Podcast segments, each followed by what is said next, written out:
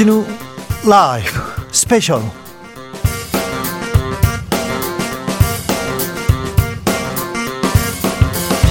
2021년 11월 6일 토요일입니다. 안녕하십니까. 주진우입니다. 원래 토요일 방송은 일주일 동안 가장 중요한 일을 쫙 정리해드리는 그런 시간이었는데 오늘은 대선 대진표가 확정된 기념으로 특집으로 모셨습니다. 주진우 라이브 스페셜의 스페셜입니다. 오늘 스페셜의 스페셜 함께할 두 분 모시겠습니다. 최재성 전 청와대 정무수석 어서 오십시오. 안녕하세요. 최진 대통령 리더십 연구원장 안녕하세요. 안녕하십니까. 네, 잘 지내시죠? 네, 잘 지내고 있습니다. 같은 최 씨는 아니시죠? 예, 저는 어- 어디? 전 본관이 경주. 아, 저는 예. 이제 탐진 최 씨라고. 탐진요? 예. 네. 그러니까 본이 47개인데 최 씨가 네. 저희가 일곱 번째로 많은데 사람들이 잘 모릅니다. 그렇습니다. 예. 집안하고 대통령하고는 상관이 없, 없는데 예. 그렇죠. 대통령 리더십 연구원장으로 오랫동안 하고 계십니다. 예. 네. 대통령들이 리더십이 좀 부족합니까? 예.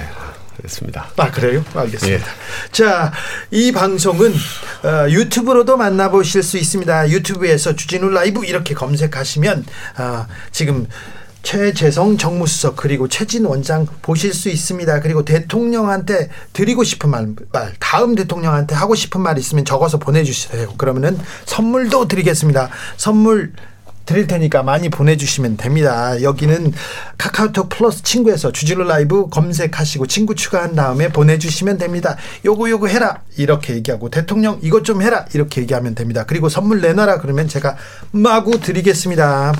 This is my song for you. 국제 마피아파 측근들에게 용역 등 시에서 나오는 여러 사업 특혜를 지원해주는 조건으로 수십 차례에 걸쳐 20억 가까이 지원하였고 어디서 찍었는지 모르겠지만 참 노력은 많이 하신 것 같습니다. 이래서 국회의원의 면책 특권을 제한해야 됩니다. 우리가 뭐 전두환 대통령이 군사 쿠데타와 그 5.18만 빼면 어? 잘못한 부분이 이제 그런 부분이 있지만 그야말로 정치는 잘했다고 얘기하는 분들이 많습니다. 맞습니다.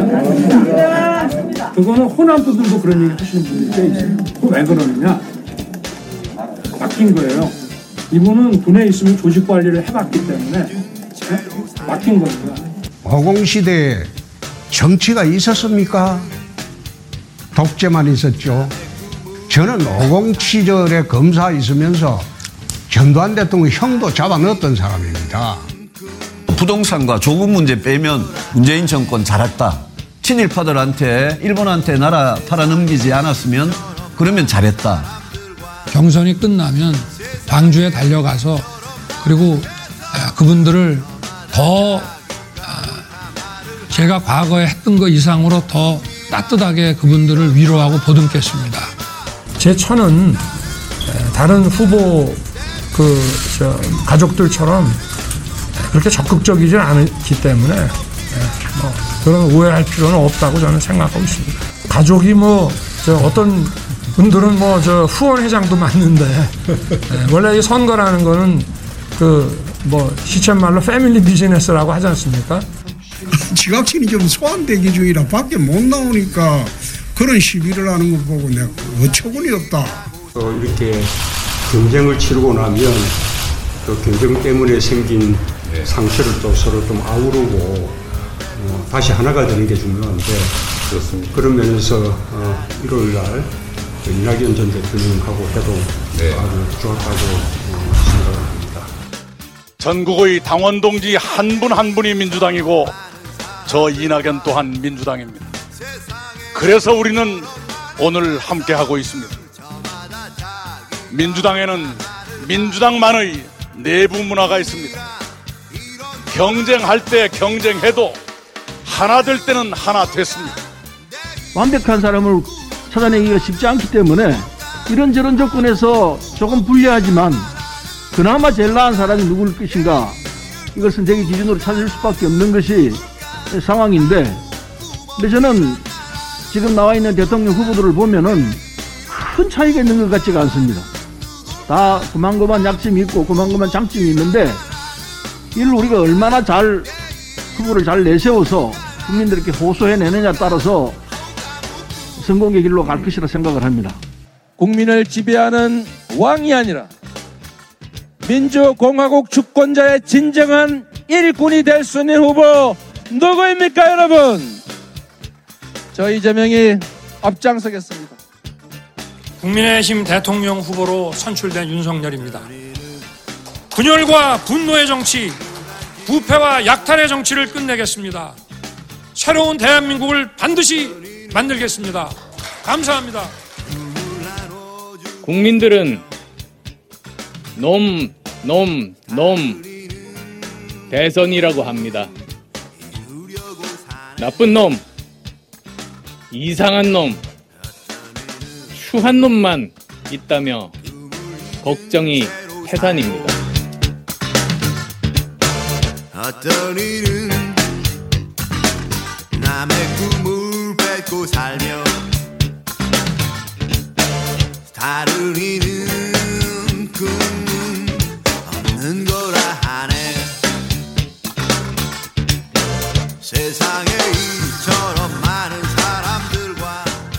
드디어 여야 대선의 대진표가 완성됐습니다. 민주당 이재명 후보, 국민의힘 윤석열 후보가 맞붙게 됐습니다. 그야말로 강대강입니다.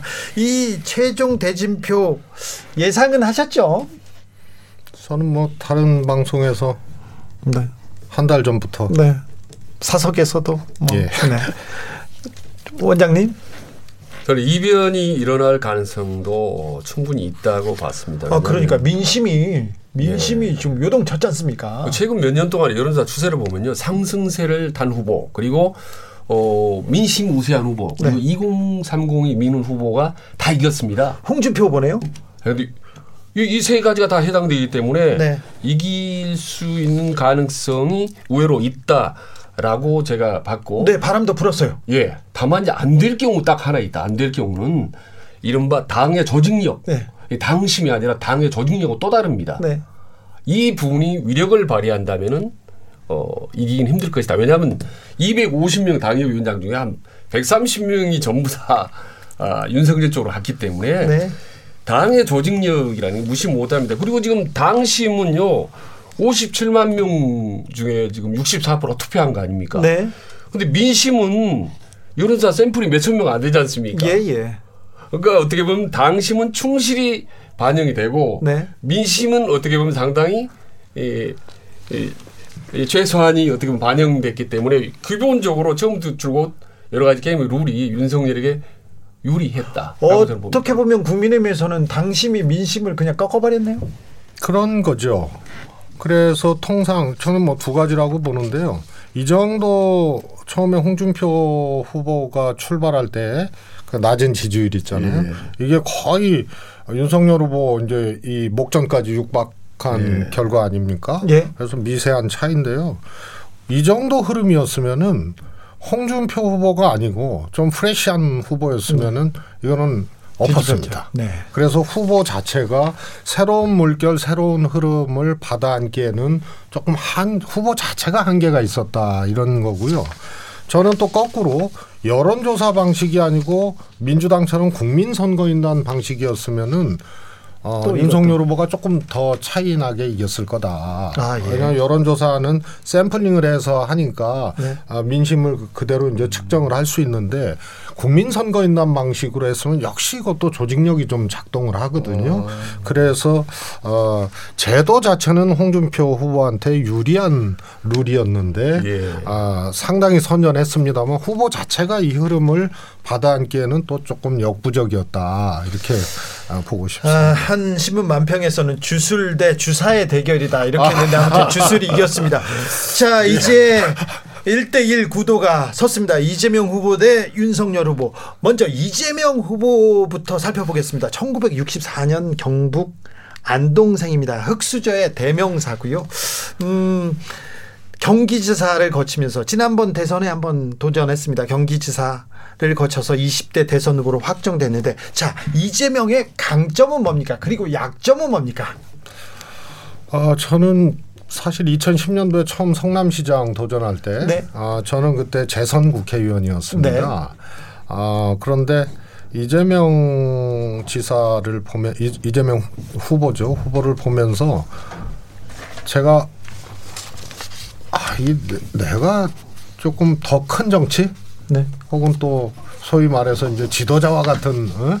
그런 것에 도전하는 정치를 어, 하, 하고 싶다는 의욕을 꺾어버린 사람이 이재명. 아 그래서요? 네. 아니 재선 의원이고 당직자고 자 보이지도 않았을 텐데요. 일을 잘하고 예.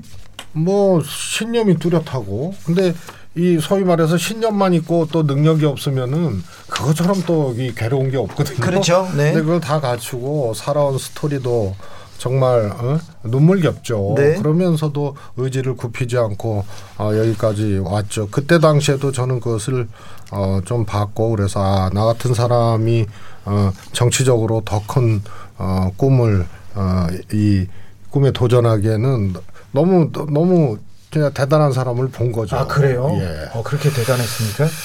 자, 근데 또 저는 예뭐 언론에서 이재명 하면 어, 말도 행동도 정책도 시원시원한 아, 인파이터형 네. 리더십 이재명은 한다 이런 게 있죠. 말씀드렸는데 인파이터형이요 네. 장단점이 뚜렷합니다. 네. 아, 막 치고 들어가는 스타일 아닙니까? 예. 어, 세게 공격적으로 파고 들어가는 인파이터형은 일단 보기에 사람들이 보기에 에, 시원시원하죠, 통쾌하죠. 어, 그렇죠. 이런 예 그, 그런 면에서 아 저런 인파이터형이 정권이 잡으면 대통령이 되면 네. 정책이라든지 모든 걸좀 통쾌하게 우리 국민들이 마음에 쏙쏙 들게 해주겠다라는 그런 기대감이 커집니다. 네. 근데 반면에 인파이터는 요란하죠. 요란합니다. 그렇죠. 말도 많고 네. 예 여러 가지 뭐 설화도 생기고 하기 때문에 어 저런 사람이 대통령이 잡으면 좀 대통령이 되면 불안하지 않을까라는 불안감을 가질 수 있습니다. 그래서 앞으로 이재명 후보가 네. 어, 대통령이 되느냐 관건은 이 불안한 이걸 얼마나 최소화하고 네.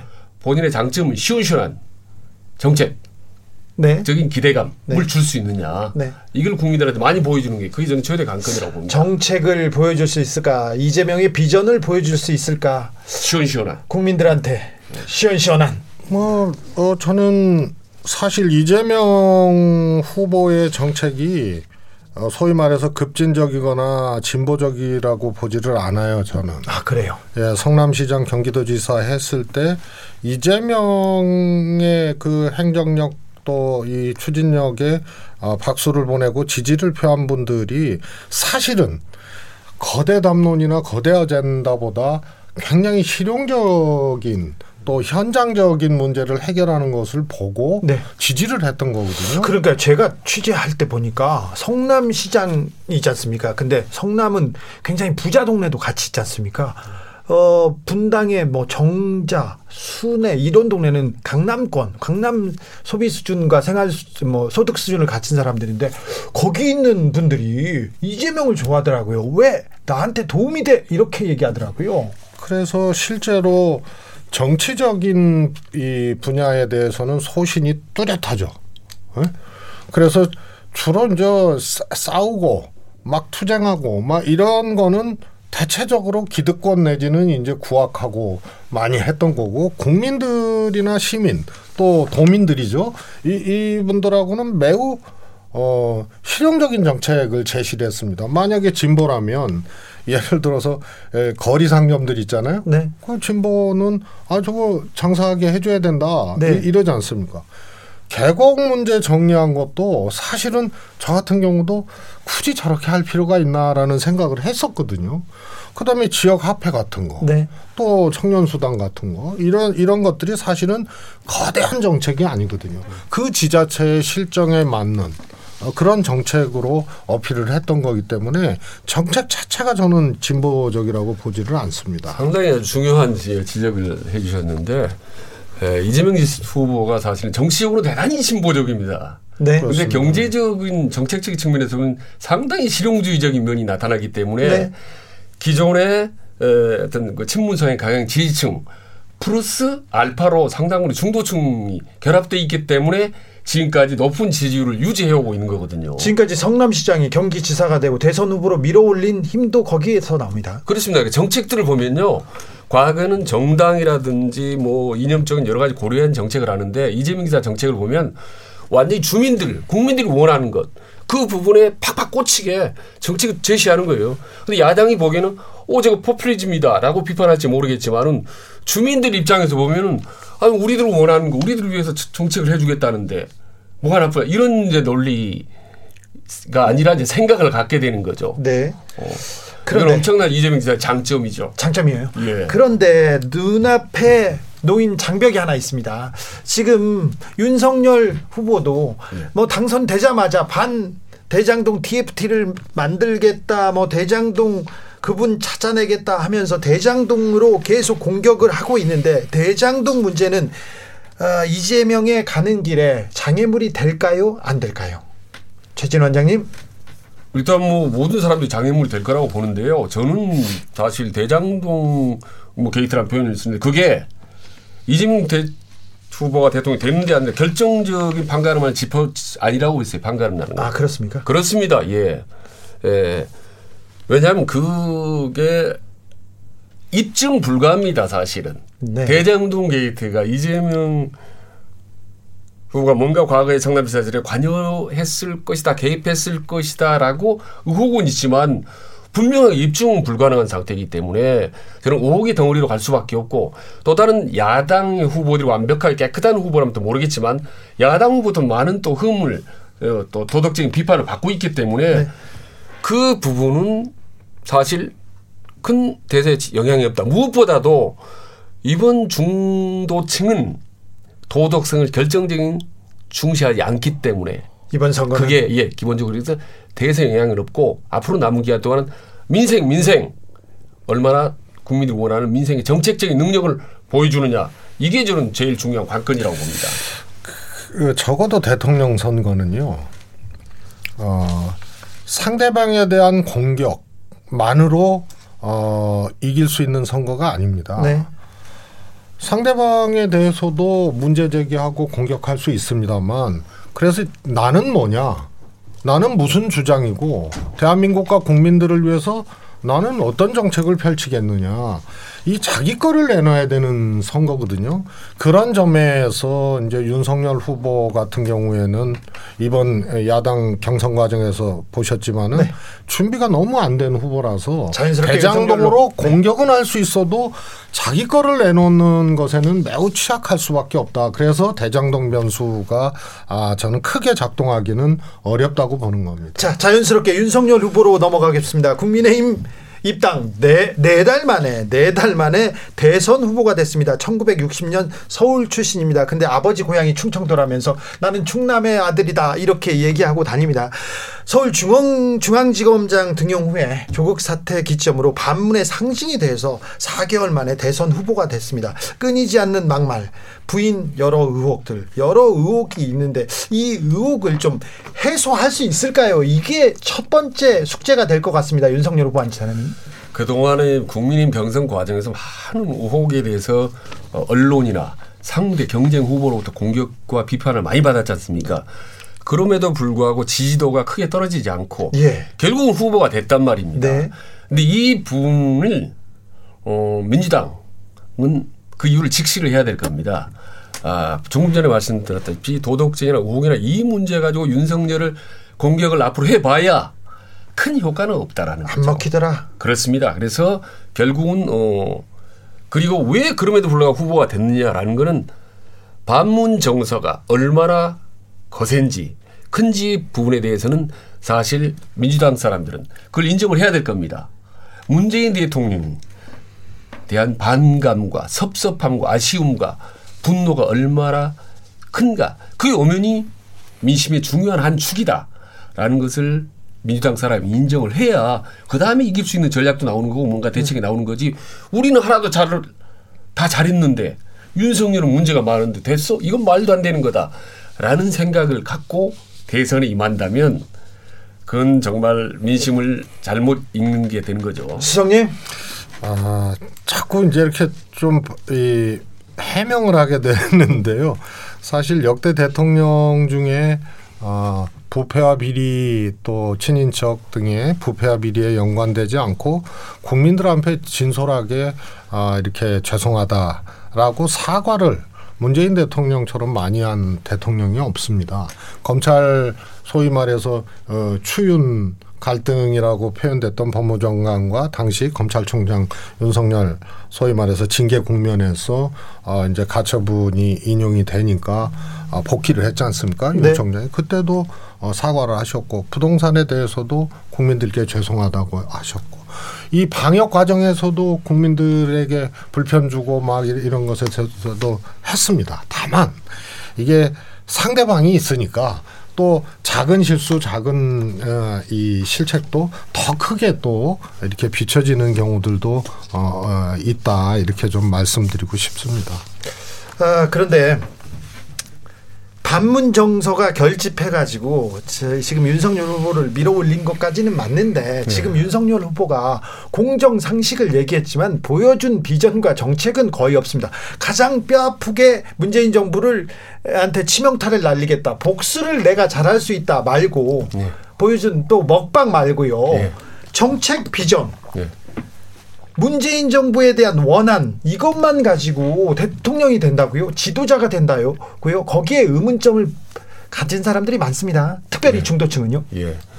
바로 딱 그 점 대통령에 대한 분노, 반감을 갖고 사실은 이번에 일자 경선이 됐다고 한다면 네. 이후로 본선에서는 방금 지적한 그런 분을 보여줘야 돼. 정책 능력, 비전 이런 걸 보여줘야 되는 거죠. 네. 그래서 앞으로 남은 이제 본선에서 TV 토론 어, 두 후보가 이제 격돌하지 않겠습니까? 네. 이재명과 윤석열 후보가 격돌하는데 뭐 이재명 후보가 TV 토론 잘하고 능력 있고 막 뛰어나고 이런 건 뭐 세상이 다 아는 일인데 과연 이 TV 토론에서 윤석열 후보가 지금 경선 과정에 상당히 미흡한 부분이 좀 있었던 게 사실 아니겠습니까? 네. 점점 TV 토론 능력이 좀 나아졌다고 하지만 근데 과연 이렇게 맞짱을 들때 TV 토론에서 이재명과 어스피트하거나 네. 능가할 수 있는 능력을 보여줄 수 있느냐 이게 이제 최대 관건이라고 보는 거죠. 정책적 능력, 비전 예. 또 보여줘야 됩니다. 예, 그렇습니다. 이게 문재인 대통령 분노는 그 경선까지 이후에는 진짜 능력 민생 능력 네. 이게 이제 중도층의 마지막 마음을 판가름한다고 보는 거죠.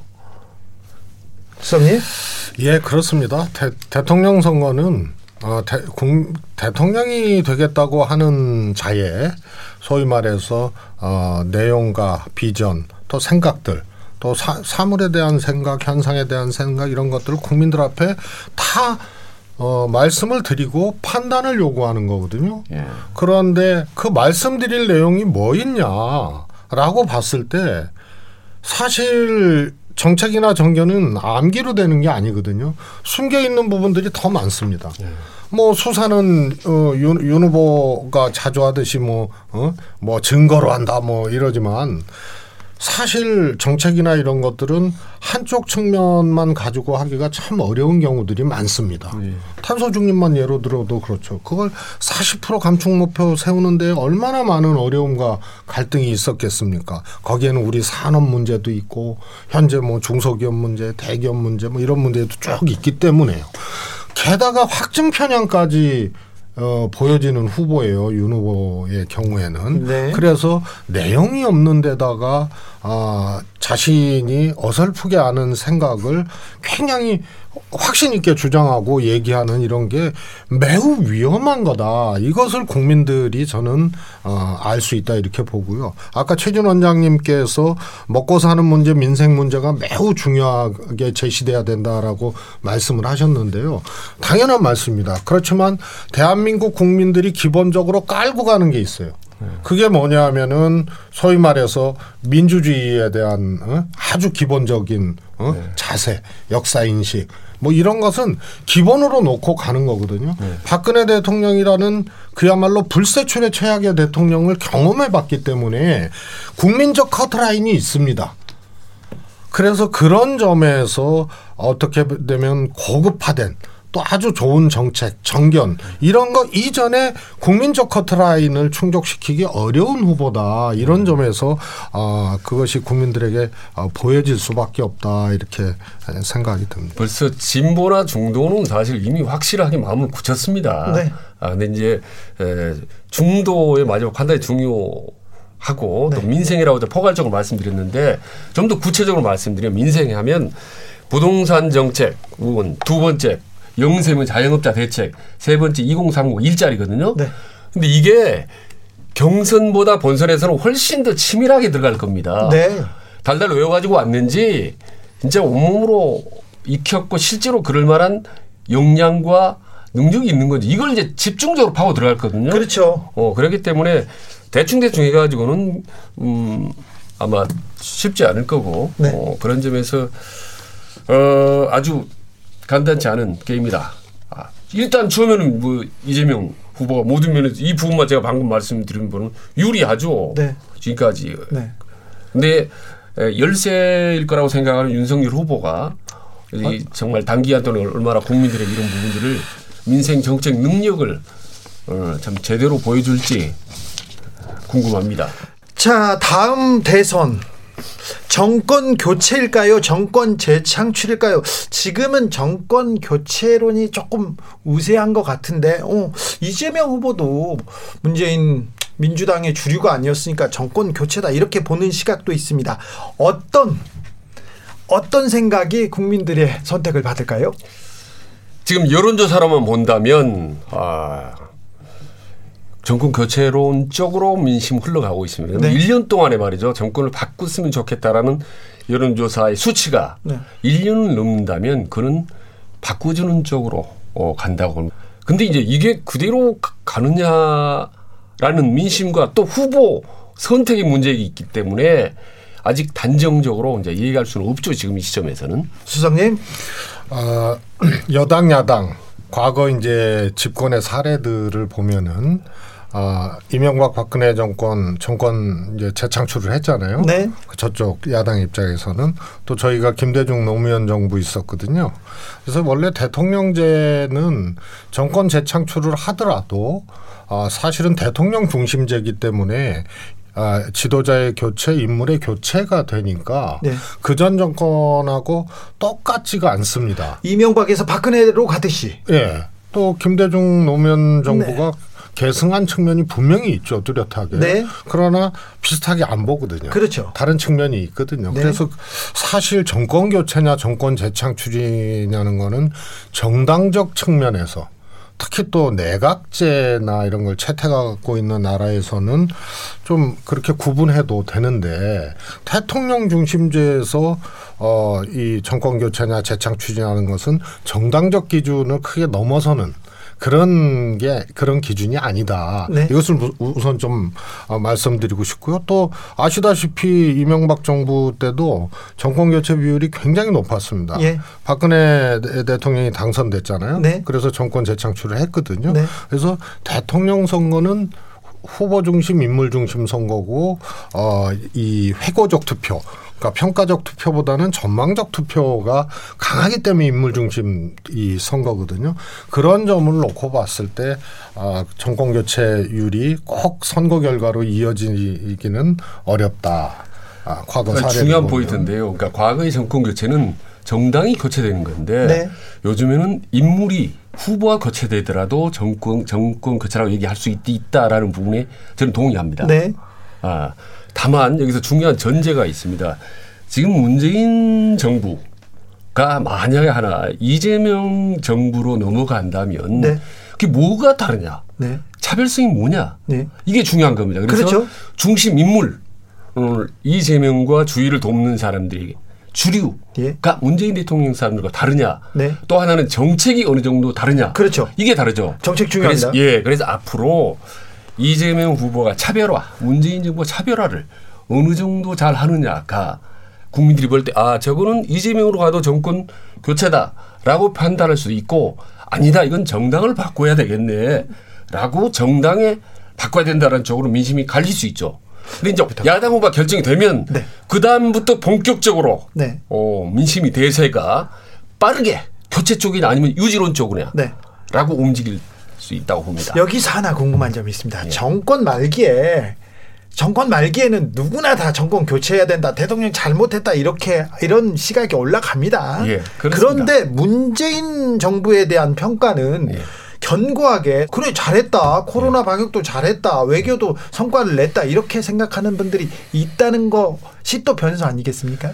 예, 뭐 여론 수치로 나오는 임기 후반에 솔직히 특별하게 머리에 딱 떠오르는 대표적인 정책 성과가 없음에도 불구하고 30% 중후반대를 달린다? 저는 과거 대통령 역대 대통령 지도 연구해봐 지금 그런 적은 처음입니다. 그래서 제가 희한한 희한한 리더십이다. 이건 앞으로 더 연구해볼 만한 필요가 있다라고 이제 말씀드렸는데 에, 방금 말씀드렸 특별하게 국민들에게 딱 내놓을 수 있는 상징적인 정책 성과가 없다 라는 부분이 앞으로 이제 상당히 이 정권을 다시 재창출하는데 걸림돌이고 어려움이 될 수가 있는 거죠. 이 부분이 계속 정점이 될 겁니다. 자, 본, 본 경선에서. 문재인 정부의 핵심 청와대 정무수석을 지낸 우리 최재성 수석님. 자 문재인 대통령 특별한 성과가 없다 이 부분하고 좀 희한한 리더십이다 여기에 대해서는 한마디 하고 가셔야 되겠네요. 어 사실 그 미래지향적인 어젠다 정책은 어, 문재인 대통령 정부의 결단으로 어, 거의 다 지금 어, 시작이 된 겁니다. 탄소 중립 같은 게 그렇고요. 그래서 어, 아마도 다음 대통령이 여당이 되든 야당이 되든 어, 미래 아젠다에 대해서는 문재인 정부의 틀을 내용이 어떻게 바뀌어질지는 몰라도 틀을 크게 벗어나지 못할 정도로 굉장히 과감한 선점을 하고 정책 추진을 했던 거거든요. 그래서 문재인 정부의 핵심 어젠다 말고 새롭게 제기될 만한 문제가 뭐 있을 것이냐 거꾸로 이렇게 생각해 보면 그다지 많지 않다. 그럼 이건 다시 말해서 전후 리더십이라든가 가난해 가난한 나라에서 또 보릿고개를 넘는 시대의 리더십이라든가 군사 쿠데, 쿠 데타로 어, 집권했을 때 그 리더십이라든가 평화적 정권 교체를 했을 때 김대중 대통령 리더십이라든가 이런 거하고 지금 세계 어느 나라나 리더십의 이제 선- 선진국이나 또 의미 있는 이제 그런 정치 제도를 갖고 있는 국가에서는 사실은 그런 전후 리더십이나 파격적인 리더십이 보여지지 않고 있습니다. 그래서 결국은 관리 능력, 새로운 어젠다에 대해서 결단하고 추진하는 능력 이런 걸로 어, 평가받아야 된다는 점이 하나 있고요. 하나 굳이 말씀드리자면 어, 코로나 팬데믹이 왔잖아요. 네. 방역 물론 잘했습니다. 우리 정부가. 근데 거기에 숨어 있는 어, 경제 정책이나 그 경제 정책의 이제 이 성과죠. 이런 것도 국민들이 아, 사실은 아, 읽고 있다는 겁니다. 최저의 어, 이 쉽게 말해서 이제 예산 투자 이런 것을 해, 해놓고 재정 투입을 해놓고도 성장률은 거의 어, 이 탑권에 들어가 있거든요. 유니콘 기업도 정부 최- 최초의 목표보다 거의 두 배 가까운 유니콘 기업이 탄생을 했고 또 시총 총액을 봐도 옛날에 뭐 중공업 이런 거 다 탈락됐고요. 코스피나 코스닥 이 시총을 보면 전부 다 플랫폼 기업이나 미래 산업에 해당하는 기업들이 쭉 와서 경제 정책에 대해서는 아, 상당 정도 국민들이 그 코, 이 코로나 팬데믹 과정에서도 인정을 했다. 이, 이게 나타난 결과라고. 비전, 경제, 정책 다 좋은데요. 코로나 방역 그래. 그래 뭐 잘했어. 그리고 뭐뭐 경제도 괜찮아. 뭐 다 좋아. 그리고 대통령 주변에 측근 친인척 비리도 없어서 다 좋아. 그런데 나는 싫어. 왜? 부동산 너무 올랐잖아. 나는 어려워. 그러면서 돌아앉은 사람들이 너무 많습니다. 지금 부동산은 그냥 땅, 주택이 문제가 아니에요. 우리 삶 전체입니다. 의식주를 전부 한꺼번에 응축한 것이 부동산이라고요. 특별히 우리 국민한테는 가장 중요한 그렇습니다. 요소입니다. 20 대, 30대는 미래고 그리고 나이 든 50대, 60대, 70대들한테는 그야말로 이제 노후 마지막 삶의 문제이기 때문에 너무나 중요하다. 근데 이 가장 중요한 삶의 본질적인 문제와 직결된 부동산 정책이 정부 관계자들도 사실은 실패했다고 자인한 이런 상황이다라고 하는 거고 그리고 하나 더 말씀 제가 이제 문재인 대통령을 열심히 지지하는 분들 그리고 문재인 정부에 일했던 분들 우리 최재성 전 수석처럼 이런 분들한테 제가 물어봅니다. 뭐냐면 자 1분 이내로 문재인 대통령이 잘한 것 세 가지만 딱 얘기해 주라. 빠르게 단답형으로 딱딱딱 얘기해봐라. 그럼 그 얘기 했을 때 내가 대충 사람들이 음 뭐 그래 고개를 끄덕이면 인정해주고 그거를 가지고 인정을 하지 않거나 상대가 1분 안에 얘기를 못하거나 논란이 있으면 이거는 문제다. 이거는 문제입니다. 그런데도 불구하고 여전히 지도가 엄청나게 높지 않습니까? 네. 1분 안에 딱딱딱 얘기하는 사람들 많은데 최재성 수석은 한 30개 얘기할 것 같은데요. 일, 일, 1분 1분이 아니고 뭐 10분이라도 얘기를 할 수 있죠. 근데 1분 안에 원투쓰리 얘기했을 때 다수의 사람들이 고개를 끄덕들이고 공감할 수 있는 정책 이런 게 평등하죠. 쭉 얘기를 했지 않습니까? 거기에 또 이제 권력기관 개혁 같은 경우는 사실 역대급이거든요. 이거 진짜 못했지 않습니까? 제가 아, 초선 의원 시절이 이제 참여정부 때였거든요. 네. 그때 공수처법 올라왔는데요. 열린우리당 내부의 이견 때문에 한 발짝도 못 나갔어요. 네. 지금은 국정원 개혁, 검찰 개혁, 경찰 개혁 이것을 어 뭐 이 최종 목적지까지는 안 갔습니다만 이건 역사적으로 이, 이, 이뤄놓은 거죠. 그 다음에 퇴행됐던 또 민- 민주주의 지수, 지수 들 올려놓고.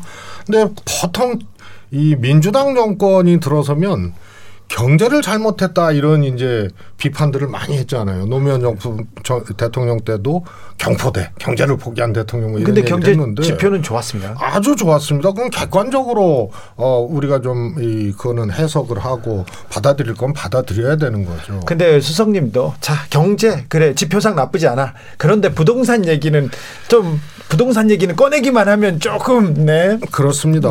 표정 안 하나만 더 좋았어요. 지금 경제하고 민생은 좀 다릅니다. 경제는 거시적인 지표, 뭐 우리가 무역 흑자라든가 네. 뭐 경제 상황이 나아졌다는 거하고 민생이라는 거, 피부로 느끼는 먹고 사는 문제 있지 않습니까? 집이나 주택이라든지 또 이용세입니다 대체가 이런 부분들이 이 피부로 팍팍 와닿지 않기 때문에 참 많이 아쉽다 아쉬운 부분이 민생에 더 올인하는 모습을 보여주고 또 그거를 사람들이 피부로 느낄 수 있는 작지만 탁탁 어, 가슴에 와닿는 정책들이 있었으면 좋겠다는 그런 아쉬움 사실은 자 이번 대선에 승부를 가릴 만한 승부처 일단 부동산 정 민생 정책이 있을 거고요. 그그 다음은요. 그 다음은 어떤 어떤 요소가 이 대, 대선을 가릴 것 같습니까? 저는 이번 대선 구도를 334 구도라고 많이 말씀드려요. 334. 30이 진보, 30이 보수고 나머지 40이 중도. 중도라고 보는 거죠. 과거 중도가 역대급 높네요. 예, 엄청나게 고도로 훈련된 무서운 체계적인 일사불란한 중도다. 네. 그럼 중도는 누구냐? 저는 이제 제가 파악하고 분석하기로는 20, 30대와 코로나 상황 속에서 힘든 영세민 자영업자들이라고 보는 거죠. 네. 이 사람들이 이 40%라는 막강한 역할과 지분과 영향력을 가지고 있는 중도가 아직 일부는 상당히 좀 움직였지만 40% 30%는 아직도 저는 관찰하고 지켜보고 있다고 봅니다. 네. 예. 그렇기 때문에 이 40% 누가 더 40%의 마음을 흡수하나 중도층에 예. 그 중도층의 두 개는 아젠다 두 개를 꼽으라면 일종의 시대 정신인데 저는 이제 공정과 민생을 예. 누가 더 확실하게 비전을 보여주느냐에 네. 따라서 중도층을 옮길, 움직일 텐데 저는 11월도 아니고 12월을 넘어가야 첫눈 내리고 그때부터는 중도층이 본격적으로 움직이기 시작할 거라고 봅니다. 수석님? 음, 주- 중도층의 에, 선택이 아, 결과를 좌우하는 그런 이제 대선이다 이런 것에 대해서는 정말 움직일 수 없는 그런 기준인 것 같습니다. 예. 아, 저는 조금 더 중도층의 이동 판단들이 아, 상당히 좀 늦어질 것이다 네. 이렇게 보고 있습니다. 아, 왜냐하면 정권 교체 지수는 어, 지표상으로 높게 나오잖아요. 네. 이재명, 이재명 후보는 이제 민주당 소속 후보고, 근데 야당으로 눈을 돌리니 사실 어, 대한민국을 끌고 갈 만한 대통령 후보로서 어, 자질이나 이런 것에 대해서 싹 점수 주기가 또 어려운. 그래서 어, 정권 교체를 이 해야겠다, 교체를 해야겠다라는 데에 응답을 한 그런 생각을 갖고 있는 중도층들의 선택이 빨리 나타나기 참 어려운 선거 아니냐. 네. 그러면 중도층의 이동이 어, 상당 정도 좀 미뤄질 수 있다 이런 생각이 듭니다. 저는 중- 예. 이, 어, 아시다시피 대통령 선거가 그야말로 인물 선거고 그 후보자의 리더십이라든가 비전이라든가 이런 것들이 강하게 아, 영향을 주는 선거이기 때문에요. 결국은 후보자들의 아, 정견과 정책으로 어, 중도층의 아, 이제 이 이동이 시작될 것이다 이렇게 보고 있습니다. 예를 들어서요. 어, 복지 정책에 대해서 그냥 막연히 복지 복지 이렇게 하는 시대는 이제 지났거든요. 네. 그러면 어, 이재명 후, 후보 같은 경우는 이제 어, 제, 저 뭐야 기본소득을 얘기를 하는데 기존에 이제 현물 복지 체계에 대해서도 어떻게 할 것이냐 굉장히 중요한 거예요. 그래서 복지 체계를 역동적으로 어, 진화된 정책을 어떤 후보가 국민들에게 잘 내놓을 것이냐. 이것도 굉장히 중요한 포인트 같고요. 어, 남북 문제도 문재인 대 정부 시절에 이것이 마침표를 찍어지거나 상당한 성과를 내지는 못했어도 그 출발선이나 이, 이, 이 마라톤으로 보면 레이스, 레이스는 상당 정도 어, 역사적으로 이제 진행이 됐거든요. 그래서 이, 이 한반도 문제, 남북 문제, 아, 이, 이 속에서의 대한민국의 아, 미래 위상을 어느 후보가 잘 또 제시하느냐 이것도 굉장히 중요한 포인트라고 보겠고요. 서로 주장할 텐데 이 공정과 정의의 문제 이것도 어, 굉장한 어, 이 후보자들의 아, 정견과 정책 속에서 유권자들이 판단할 중요한 기준이라고. 최진 원장님. 그러니까 앞으로 대한민국 운명을 방가르면 중도층이 말입니다. 네. 중요한 그 특징이 있어요. 어, 중도층은 그 정당이나 정파나 이념을 그게 크게 중요시 않습니다. 그렇죠. 실리. 예, 실용적. 그래서 이게 중요시 않고 또 나한테 하나는 유리한가. 또 하나 희한한 특징이 있는데요. 도덕성을 그다지 크게 중요시 하게 생각지 않습니다. 아, 그래요? 예. 그래서 제일 중요시하는 거는 내가 먹고 사는 것, 민생 이 부분을 중요시하기 때문에 네.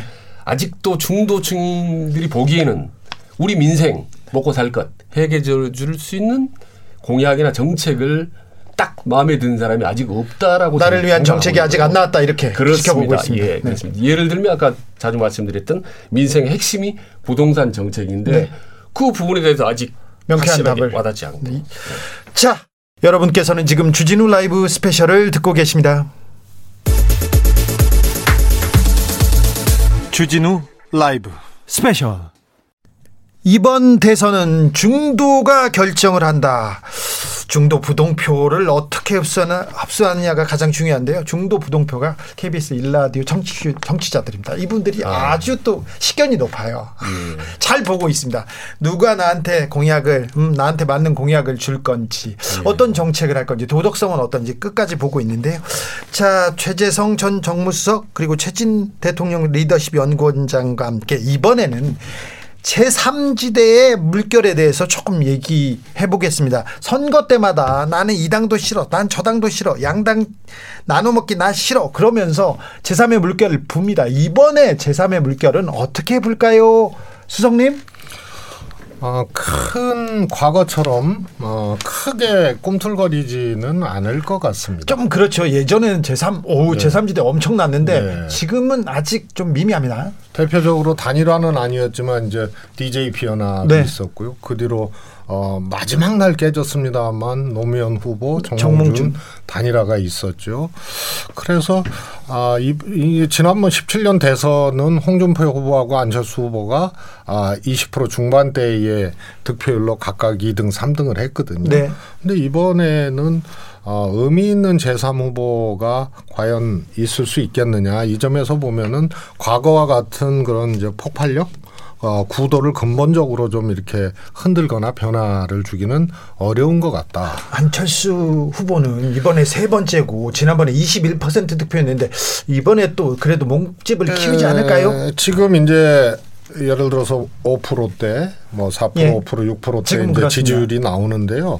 제3 후보라는 거는 10%든 20%든 뭐 25%든 하여튼 이 정상적인 지지율이 있는데 안철수 후보가 제3 후보로서의 파괴력을 가지려면 사실은 두 자릿수까지는 가야 되는 제3 후보로서의 또 목표 달성을 해야 되는 이런 굉장히 복잡한 상황이죠. 의미가 있으려면. 그런데 지금 현재 그 지지율 가지고 어 의미를 그 확보할 수 있겠느냐 이게 하나 있고요. 또 하나는 어 제3 후보 지지자들이 그대로 특정 정당 후보한테 가는 게 아닙니다. 예. 이게 또 갈라지거든요. 그러면 남아 있는 건 뭐냐면 소위 말해서 어 대선 분위기 선거 분위기를 제3 후보와 단일화 내지는 흡수를 하면서 선거 분위기를 좀 어, 업시키는 이런 정도의 역할을 아, 이제 기대해 볼 수는 있을 것 같습니다. 네. 저는 어, 이런 안철수 변수가 지난 19대 대통령 선거 때보다는 더 많은 훨씬 더 많은 영향력을 발휘할 거라고 봅니다.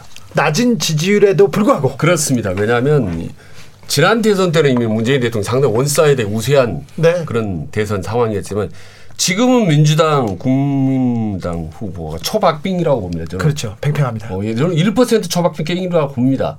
마지막까지 이른바 까봐야 아는 대선이 이루어질 텐데 이때 안철수 후보는 지금 중도를 가지고 있잖아요. 중도의 지지층을 갖고 있단 말입니다. 중도 보수. 예. 그래서 양쪽이 지금 여야가 중도를 놓고 경쟁을 하고 있는 상황에 중도의 지지를 갖고 있는 안철수 변수가 어느 한쪽을 도와준다면 네. 상당히 힘이 실리는 거고 다른 쪽 표를 깎아먹을 수 있다. 네.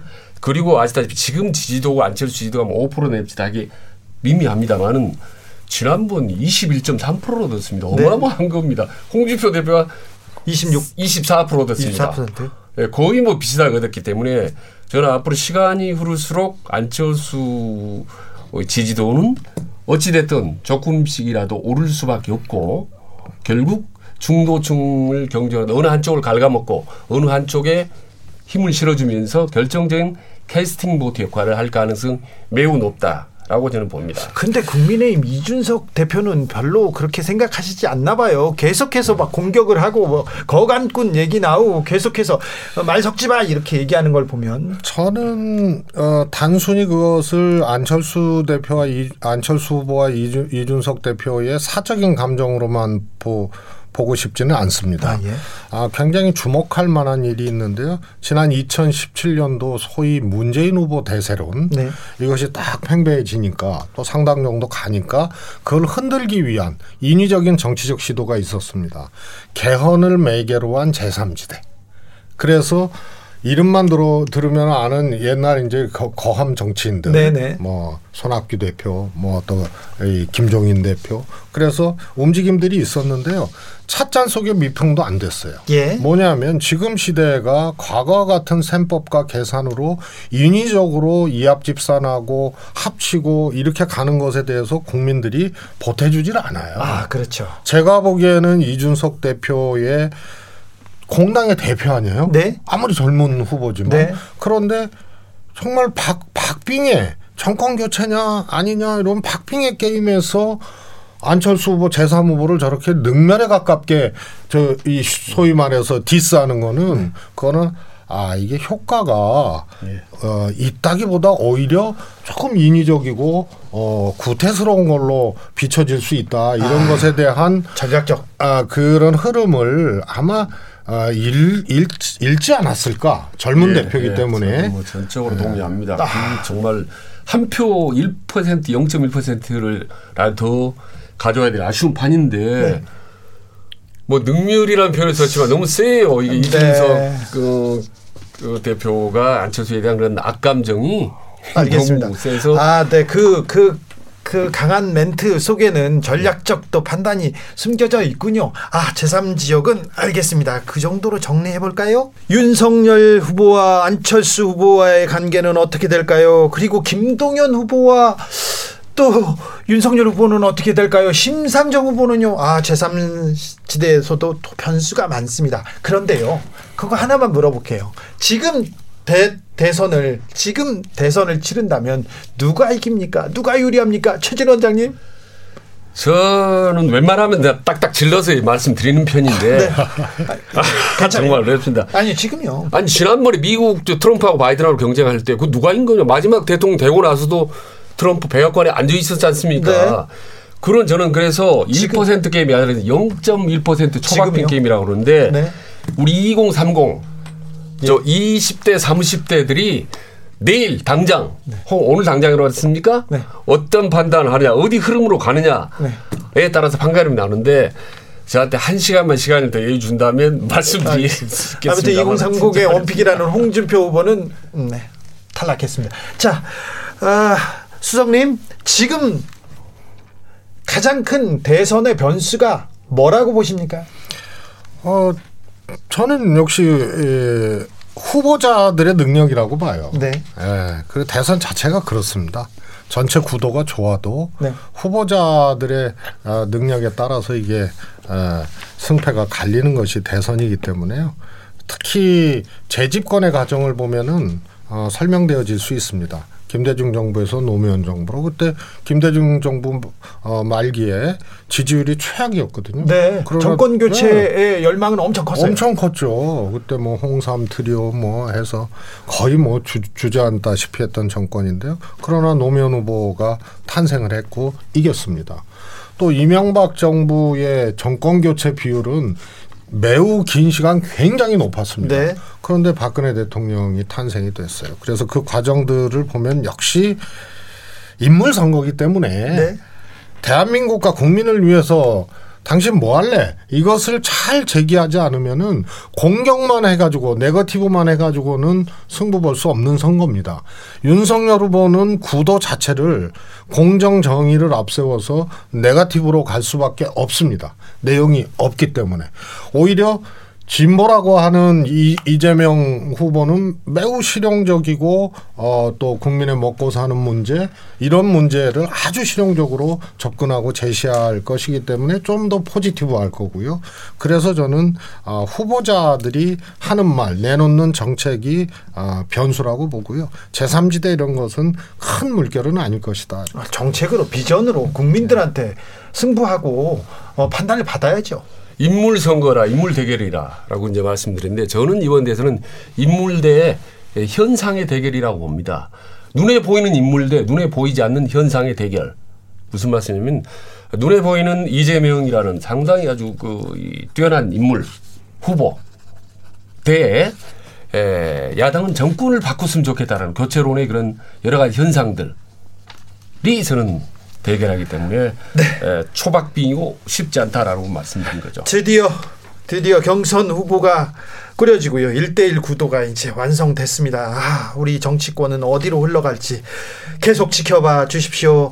자, 오늘 말씀 감사합니다. 선물 드릴게요. 선물 카카오톡 플러스에서 아, 주진우 라이브 검색하시고 친구 추가한 다음에 대선 후보들한테 차기 대통령에게 이건 좀 해주세요 하는 말씀 남겨주시면 저희가 세 분 추첨해서 3만 원 상당의 선물 드리겠습니다. 최재성 전 청와대 정무수석 그리고 최진 대통령 리더십 연구원장님 오늘 말씀 감사합니다. 감사합니다. 잘 들었습니다. 주진우 라이브 스페셜 여기서 인사드리겠습니다. 저는 다음 주 월요일 오후 5시 5분에 돌아옵니다. 지금까지 주진우였습니다.